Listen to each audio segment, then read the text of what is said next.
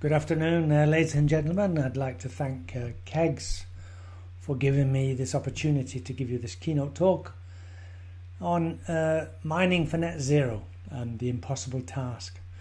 I'd like to go over with you some of the issues that really make achieving our net zero goals extremely difficult, and I would like to say impossible. So the objectives of the presentation are to raise awareness of the increasing need for minerals and metals in our society, especially if we are to achieve net zero goals. The current and existing deposits are depleting at a very fast rate, and it's very difficult to find new ones.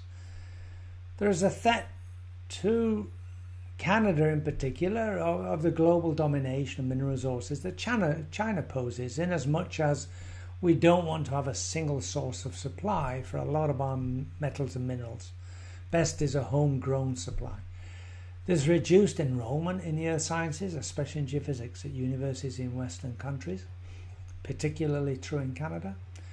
There's national programs in China and Australia, but there's a lack of a national regional program in Canada.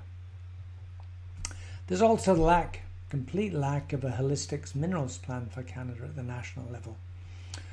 Take all these together, it will mean that Canada will become more and more reliant on metal supplies from other countries. And if the pandemic has taught us anything, it is that we need to be self-reliant. So the aspirational dream, of course, in net zero that a lot of countries have signed up to is reducing our carbon emissions from 34 gigatons to zero within the next 30 years. 29 now. Is that possible? Well, as a number of people have been saying, Jonathan Amos of the BBC in May and a Northern Miner article in mid-July, that this is not possible without mining, a lot more mining, much more mining. Ironically, the Canadian government has struck a federal net advisory body comprising 14 members, all very highly competent and skilled and knowledgeable, but none of them have any experience in mining. And so the net advisory body is not able to give advice to the Canadian government about mining and the need for mining. So if we look at what an average American baby needs, and this is taken today, it's not considering the growth through net zero technologies, and a Canadian baby will not be that much different from an American baby. 450 kilograms of copper, and so on. You can see all these different 400 kilograms of lead, 10,000 kilograms of iron ore, and so on, all these different metals and minerals in their lifetime.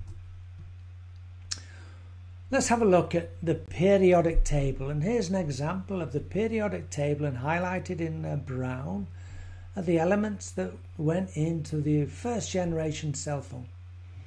And the point here is that these metals and minerals don't go on trees, they have to be extracted from the earth.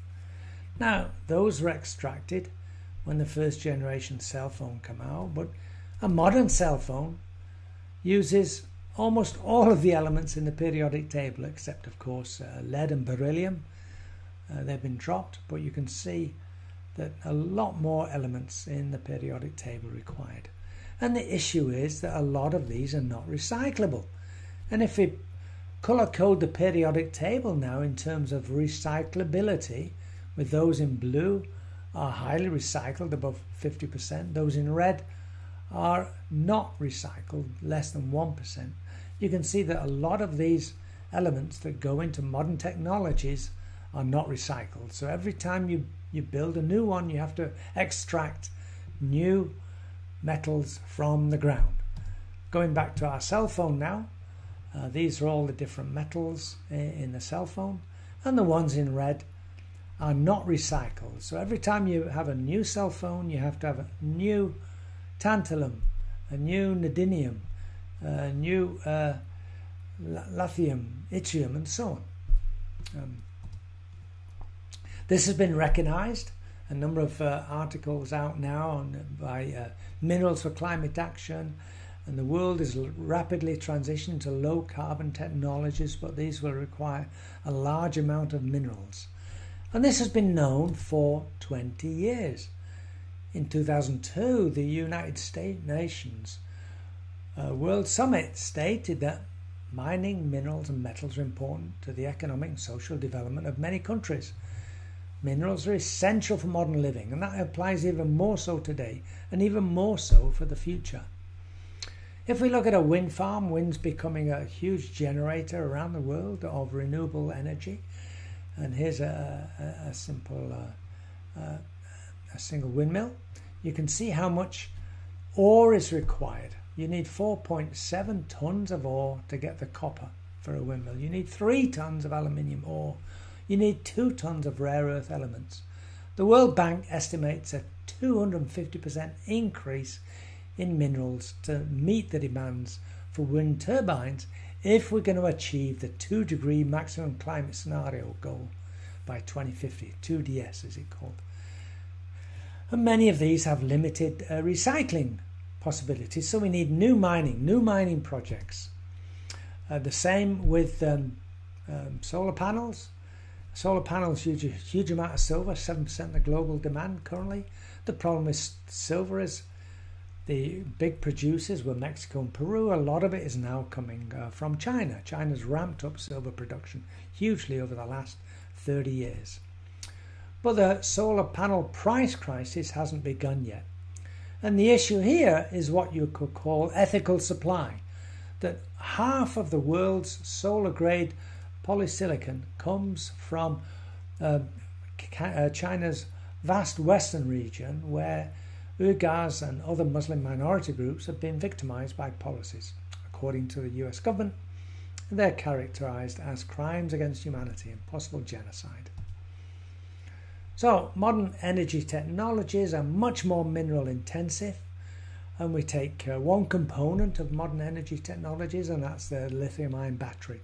And for that we need lithium, nickel and cobalt, plus a lot of other minerals, depending on the composition of the battery. We are moving towards lithium sulfur, but lithium sulfur batteries will require even more lithium than lithium ion. The advantage of lithium sulfur is it's 2 to 3 times greater energy density. We're at the tipping point for adoption of EVs, electric vehicles, and you can see the exponential rise in take up of EVs globally. And in fact, we're going to go through the biggest revolution of motoring since Henry Ford's first production line started in 1913. I find it ironic that Ford F-150 that is associated with quote manliness, and they're bringing out an electric vehicle. It'd be great to see these taken up. So what will this extra capacity give us, this renewable energy capacity? Wind and solar will give us another, estimated by 2030, an estimated 440 gigawatts.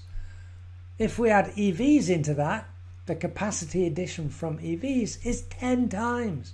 You can see that EVs will absolutely dwarf solar and wind capacity. It's huge, the projections for EVs. The problem is the amount of metals and minerals we need in EVs. Let's take copper as an example.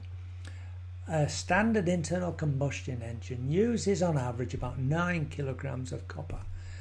A hybrid electric vehicle uses 40 kilograms of copper. A battery electric vehicle uses 83 kilograms, almost 10 times as much as a standard car. How many cars and trucks and so are produced on the roads today in the world? There's something like 1.4 billion vehicles, about 1 billion cars, and 400 million trucks and buses.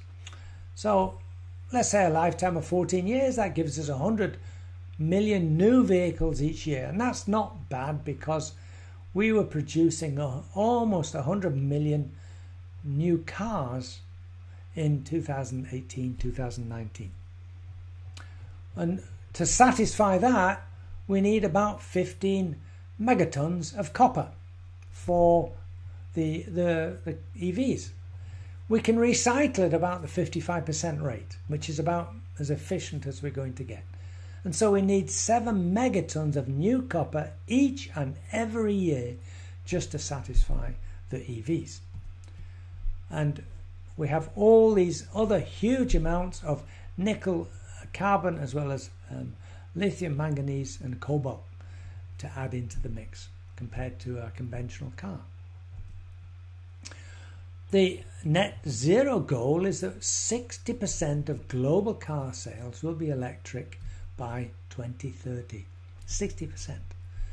So in order to achieve that, that means we need 4 megatons of new copper by 2030, 7 megatons by 2050. And what about the copper needs of renewable energies? Solar is anticipated to go to about 2 megatons, onshore wind about 1 megaton, offshore wind about 0.5 megaton. So the total increase in copper needs will be more than 2 megatons. Assuming we're recycling 55% again, we need 1 megaton of new copper each and every year for these renewable energy technologies. And so we're going to need 7 megatons for the cars and trucks, buses, 1 megaton more, a total of 8 megatons per annum by 2050. 8 megatons of new copper each and every year. How much are we producing right now? Well, we've been ramping up copper considerably. Most of our copper these days comes from these massive porphyry deposits in Chile, and we're producing 16 megatons of copper globally. And so we've got to increase that by 50% by 2050. We've got to increase it by 25% by 2030 if we want to reach the 60% EV goal. And I would say to you that this is impossible for copper alone, never mind the other minerals. Now, why do I say this? And this is because the demand will outstrip supply hugely. And here on the right, you can see an analysis that came from CRU's copper team.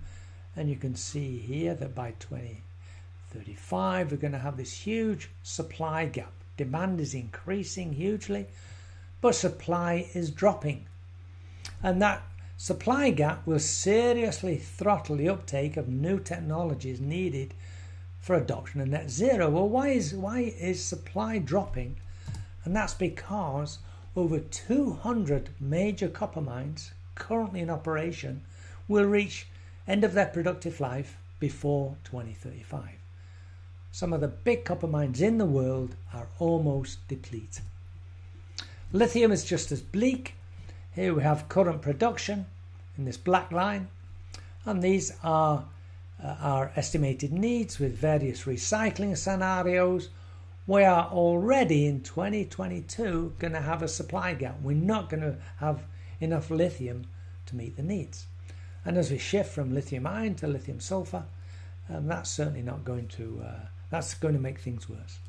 There's a lot of lithium around. USGS estimate 21 megatons globally, but it needs to be found and it needs to be mined. Now, the reason that lithium batteries have really taken off is that the cost has plummeted. And here you can see over the last 30 years how lithium-ion batteries have become very cheap. The issue is that as lithium becomes scarcer and scarcer, this curve will turn around and will sharply rise.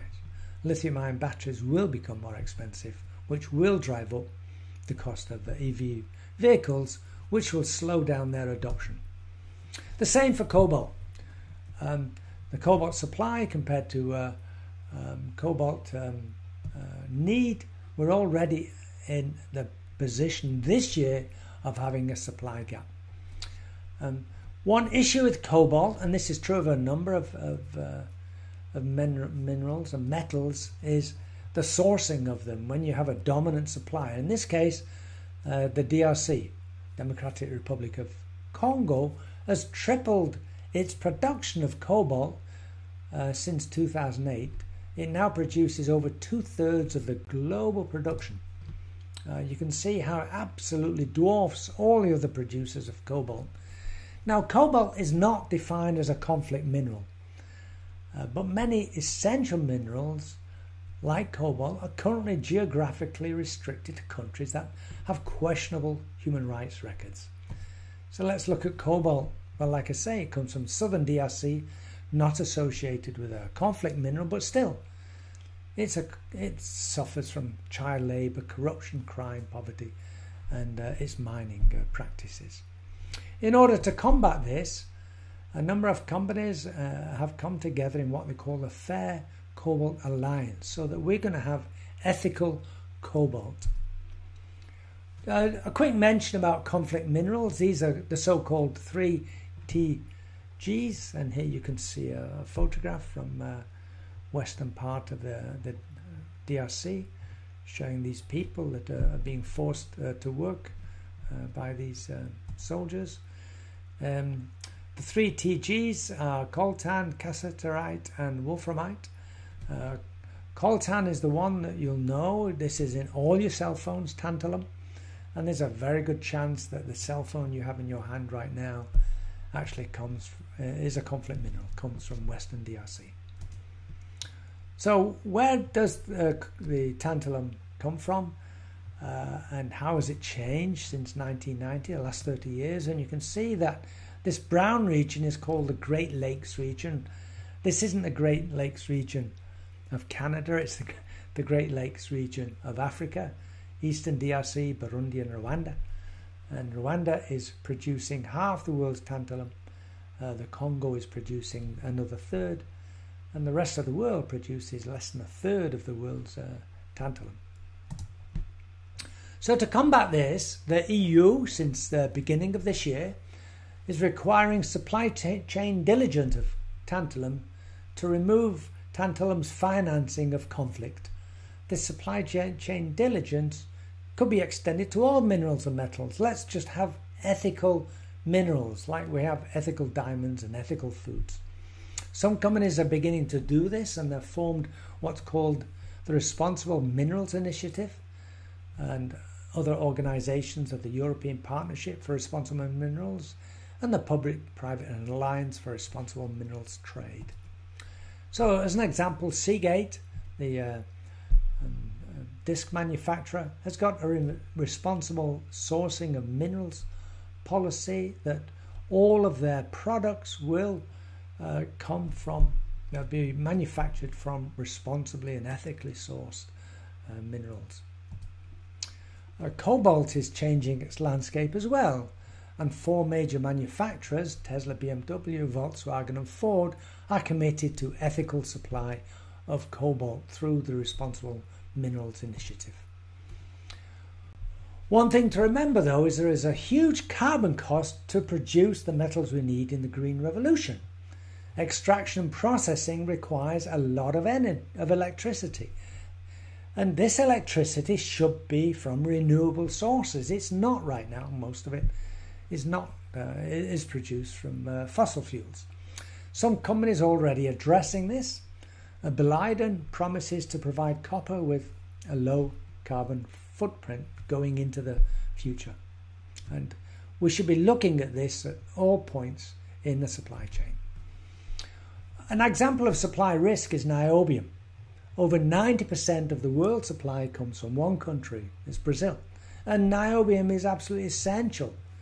It's used in stainless steel, and you find it in jet engines, in rockets, in beams and girders, particle accelerators, scanners and so on. And we have a supply risk when you have so much coming from one place, and there's a problem with that country, then the whole world is in trouble. This supply risk has been catalogued by the USGS from a US perspective, and this shows the supply risk to the US of sourcing of elements on the periodic table where dominantly China is the source. And you can see here that the US is very concerned that a lot of these elements are sourced purely, almost purely from China. One issue with the current mineral processing is that we ship ore around the world for processing, and here you can see the world shipping lanes, and there's various categories of what they call shipping commodities, and the ore comes under HS26. And HS26 is this green colour, and you can see how all these countries are shipping. In Canada, it's about half of what we ship is ore. In China, it's about 3/4 of what is shipped, both to and from China. And shipping generates a huge amount of greenhouse gases, over 1 billion tonnes a year. And so we have to reduce the influence of this shipping. This shows you how large ore is. It's the most shipped of all these various categories. And the issue is it's the shipped the most distance. You can see here on this scale, it's shipped 160 miles compared to all these others that have got very short distances to ship. We cannot ship using power our boats using hydrogen. We can use nuclear, but it's not cost effective in anything but a roll-on, roll-off ferry. So we need to source locally, and Rio Tinto is showing the way. They're opening a new scandium plant in Quebec. Now back to our needs, our lithium battery needs, and this shows the calculated scenarios. If we are to achieve the 2-degree scenario, we need 11 times more aluminium, 11 times more cobalt, lead, iron, lithium, manganese and nickel. If we only achieve double what we're producing now, we're going to be at the 4-degree warming scenario. And the supply race is on. EV manufacturers are beginning to establish supply chains for lithium and lithium batteries. And Volkswagen aims to overtake Tesla as a global EV leader by the middle of the decade, and is building 6 battery factories across Europe. As just as an aside though, EVs may be a little bit of a red herring on our journey to net zero, in that the cost of producing an EV is equivalent to about 200,000 kilometers of driving an internal combustion engine. And a number of people have published on this. There are other analyses that say slightly different stories, but there's still a consequence of producing the metals and minerals if we don't do this using renewable energies.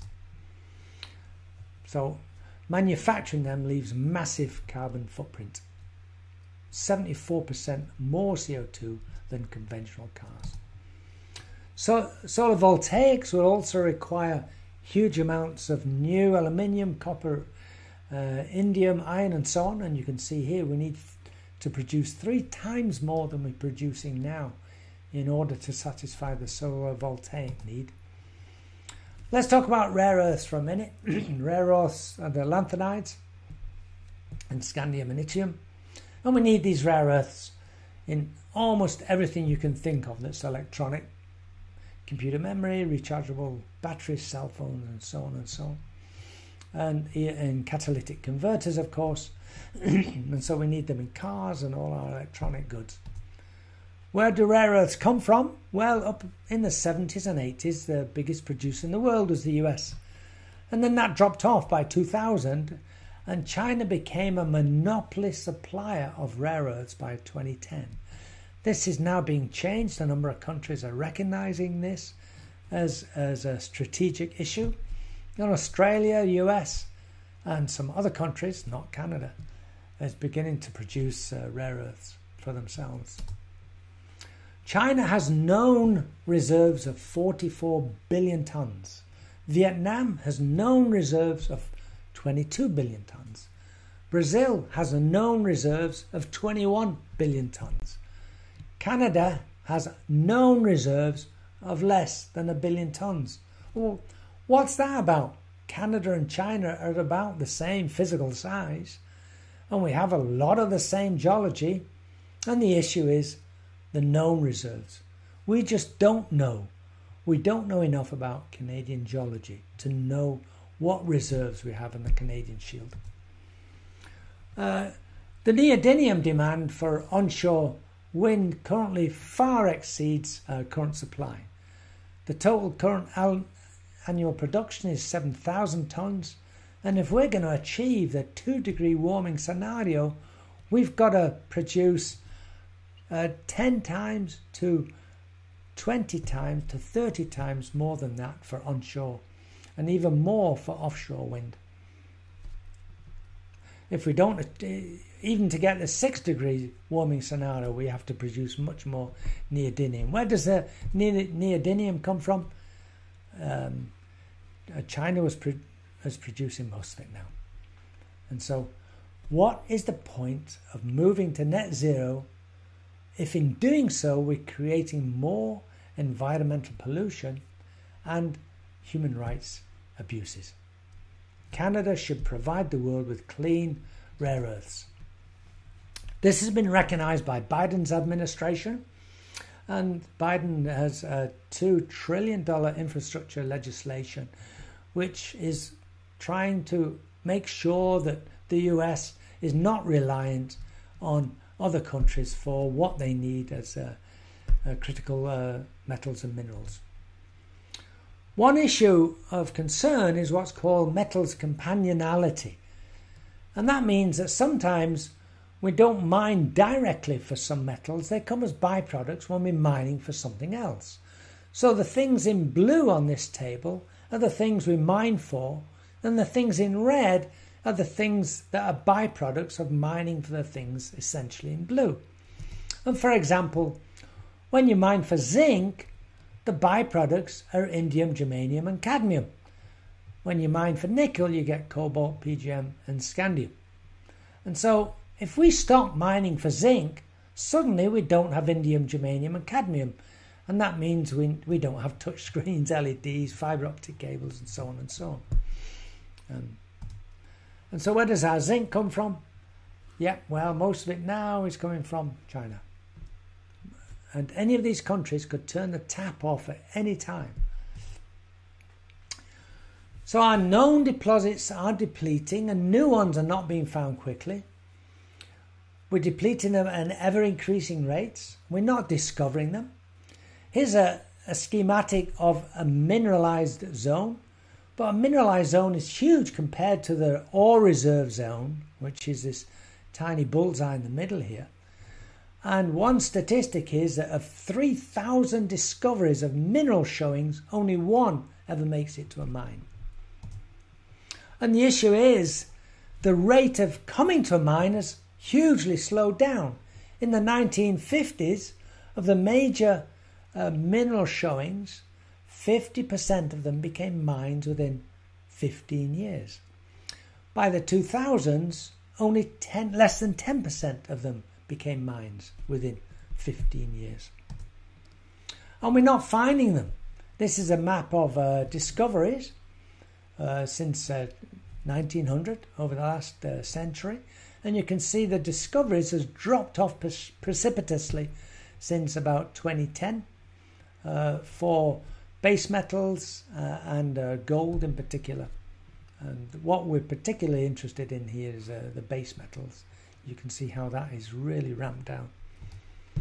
And the issue is that discovery space is getting deeper and the deposits are getting smaller.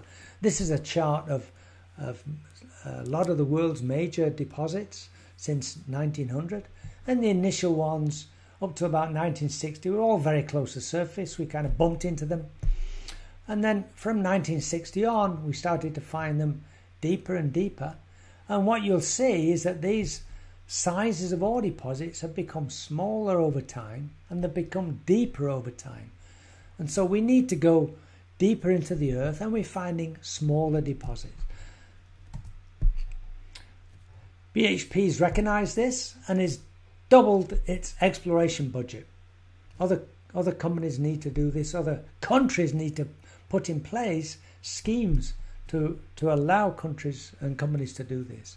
Now, we know in a general sense where to look because we have a decent idea about plate tectonics and ore genesis.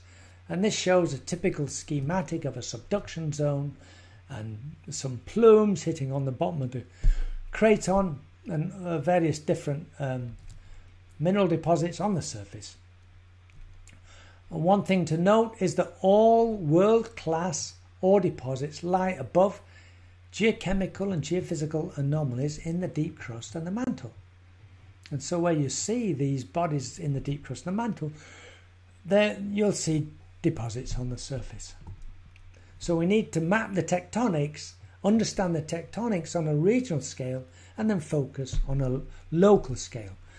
Now this is being done to some extent in Ontario and Western Quebec by Metal Earth of Laurentian University, and they're looking at a strange conundrum, and that is that in Western Quebec, Eastern Ontario, you have a very mineral-rich Abitibi Greenstone Belt, but over on the western side, in the Wabigoon province, you've got very few mineral deposits. So why is that? These things are about the same age, and so Metal Earth will try to. That's the primary question that Metal Earth is addressing. Now, one technique that's been adopted by the Australians to great effect is to use regional scale mapping, and what I'm showing you here is a resistivity model down to deep into the crust, 20 kilometers. And on top is the position of Olympic Dam, the world's type example of an IOCG deposit. And you can see this finger going up right to Olympic Dam from deep in the crust. There's two other fingers going up, one up to Wurda Well and one up to Vulcan, and these are non-economic mineralized zones. And so this mapping technique has been taken on board by the Australians, and they're mapping the whole of Australia using this method now. Once you see these fingers, then you can go and do intensive studies around where the finger surface is. So another problem we have is people. Mineral deposits are harder to find, so we need geoscientists with skills to look deep. And this is principally masters and PhD level geophysicists with a strong geology, geochemistry background. Now, geophysics, I think, is a very attractive field. There's quite low unemployment rate, and there's quite decent income.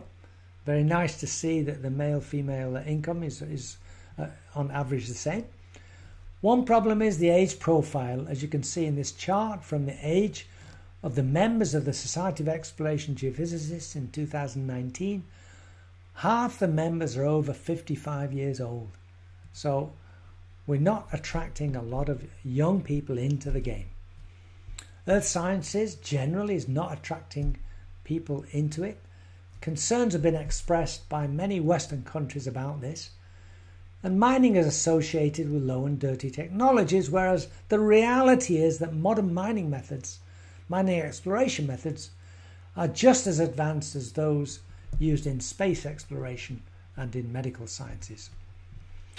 The American Geosciences Institute recently compiled a statistic to show that by 2030 there will be a skills gap of 130,000 geoscientists.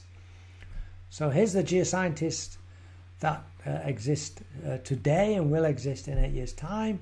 Another 25,000 expected to enter the workforce, 130,000 talent deficit. Now, jobs in Canada's clean energy sector are growing hugely. It's expected over the next 10 years that there'll be over 200,000 jobs in clean energy sector, whereas we'll lose about 125,000 jobs in the fossil fuels, in oil and gas. And so what does this mean? It means there's lots of jobs. Where are these people with these skills coming from? These people have been in oil and gas, don't have the right set of skills to move into renewable technology mining fields.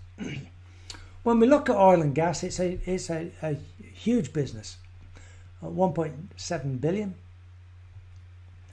1.7 trillion, sorry. Whereas if you add all the minerals together, you come to about half of that, or 1/3 of the size, sorry. All the others, geothermal and such, are small today, but they will grow. Half of the geoscientists are in oil gas. Only 10% is in mining. And that's got us almost flip. We have to have far more people in the mining game if we're going to meet these net zero goals. Geophysics is growing. The current market for geophysics is around 14 billion from 2018 statistics. That will grow to about 21 billion using modern existing technologies. That's not counting for all the geophysicists we need to meet new demands. We're going to have to grow by about 200% to meet these. And most of this growth has been estimated by this particular company to occur in the Americas. So China is addressing this with their program called Sinoprobe. Sinoprobe is a very well-funded program, works out at about $10 per Chinese person. It's 12 billion Canadian dollars. And it's a program for mapping China and also for training young people in skills needed for the future. And the earth sciences in China has been raised to the same level of national importance as space sciences and health sciences. The other thing that China's doing is assuring itself of supply for the future by going outside its borders. In 2005, China controlled 7 mines outside its borders.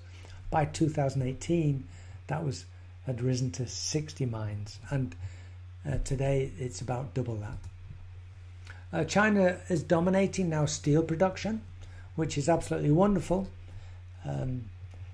But what we have to really make sure that happens is that steel is produced by renewable energy sources for all vehicles, and Volvo's committed to this by 2025. Now the Australian program, mapping program, is called Uncover, and this is a $225 million Exploring for the Future initiative, Australian government initiative, and it's got a number of themes. One is regional EM mapping called Auslamp, regional airborne EM called AusEM, and seismic mapping. And you can see on the right here the locations of the Auslamp magnetotelluric stations.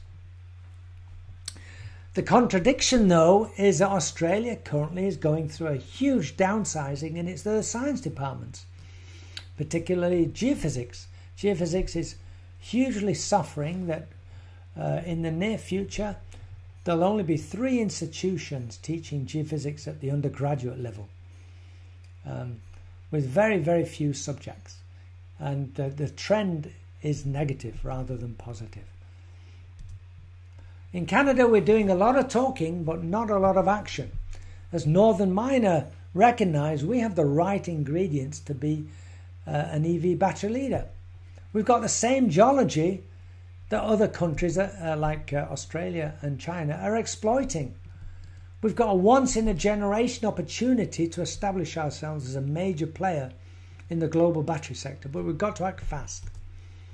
When you look at the major mining companies by capitalization worldwide, there's only one company in Canada in the top 25, and that's the potash company. And what's happened over the last years is that Canadian companies have been bought out by the international majors. Falconbridge became Xstrata, was bought out by Glencore, and Inco was bought out by Vale. So we have no national focus or effort. We have no national Canadian mining company for net zero metals. When we look at all of the metals and who's producing them, a lead producer on the left column here, second leading producer on the right column, Canada is in this table at one place, and that's niobium. Brazil produces 90% and we produce about 5%. We should be in this table for a lot of these metals. And if we don't do something and do it soon, we're going to have to import metals like we are doing already. And we're going to be at the mercy of other countries for access and for pricing. So if you look at the USGS's map of major deposits in the world, this is the map of North America, and what will strike you is that the Canadian shield is pretty empty, and that's because we know so little about the Canadian shield and about Canada. The chair of Tesla, Robin Denham, recently made an investment of $1 billion in Australian EV minerals. And Robin said, Australia is the only country in the world with resources in all three of the critical battery metals. This is nonsense. Canada's rich in lithium, graphite, nickel, cobalt, aluminium, manganese, all key ingredients for advancing battery technology. Tesla's going to Australia because the geology is better known and the country is mining friendly. What do we need? We need a national plan for minerals extraction in Canada. We need a national commitment that no minerals will come into Canada except those certified by the Responsible Minerals Initiative. We need a national coordinated strategy to map the whole of Canada at a regional scale using deep crustal and mantle imaging, geophysical and geochemical methods. We need to emulate Sinoprobe and Uncover. There's little sense in sending out small geological mapping groups to map small regions. We need to know the whole of Canada first. We need a national strategy for training modern holistic geoscientists who are comfortable with geology, physics and chemistry. Universities are where geoscientists are trained, but earth science programs are under threat everywhere due to low enrollments. And also universities are each an island unto themselves and are making their own individual decisions. We don't need a lot of geoscientists, but we do need enough. And we're not going to have enough unless we do something about it. And we need coordination at the national level of a number of geoscience societies. And I'm listing here a number of the geophysics ones. And the fact that there's so many, I think, is an issue. So in conclusion, there's no path to net zero without a lot more mining. In particular, Canada's Net Zero Advisory Board should appoint a mining specialist. Huge numbers of new economic deposits must be found and be found very quickly if we're to achieve net zero and are to continue technological advances without a severe throttling of progress. All the easy to find deposits have been found and are being exploited. Deposits must now be found in hard places, hard because of geography, politics, and or because of depth. The drive to net zero cannot come at the cost of environmental degradation or human rights abuses. And Canada can contribute significantly through clean mining resulting in ethical supply. But we know far too little about Canada's mineral wealth. This should become a national strategic issue. And by failing to prepare, we're preparing to fail. I'd like to conclude by acknowledging my supervisor from quite some years ago who started me on this journey, everyone who's been with me on my journey over the last 50 years, Simon Jowett of University of Nevada, Las Vegas, who provided his GeoHug presentation to me, and KEGS for this invitation to present my thoughts to you. Thank you.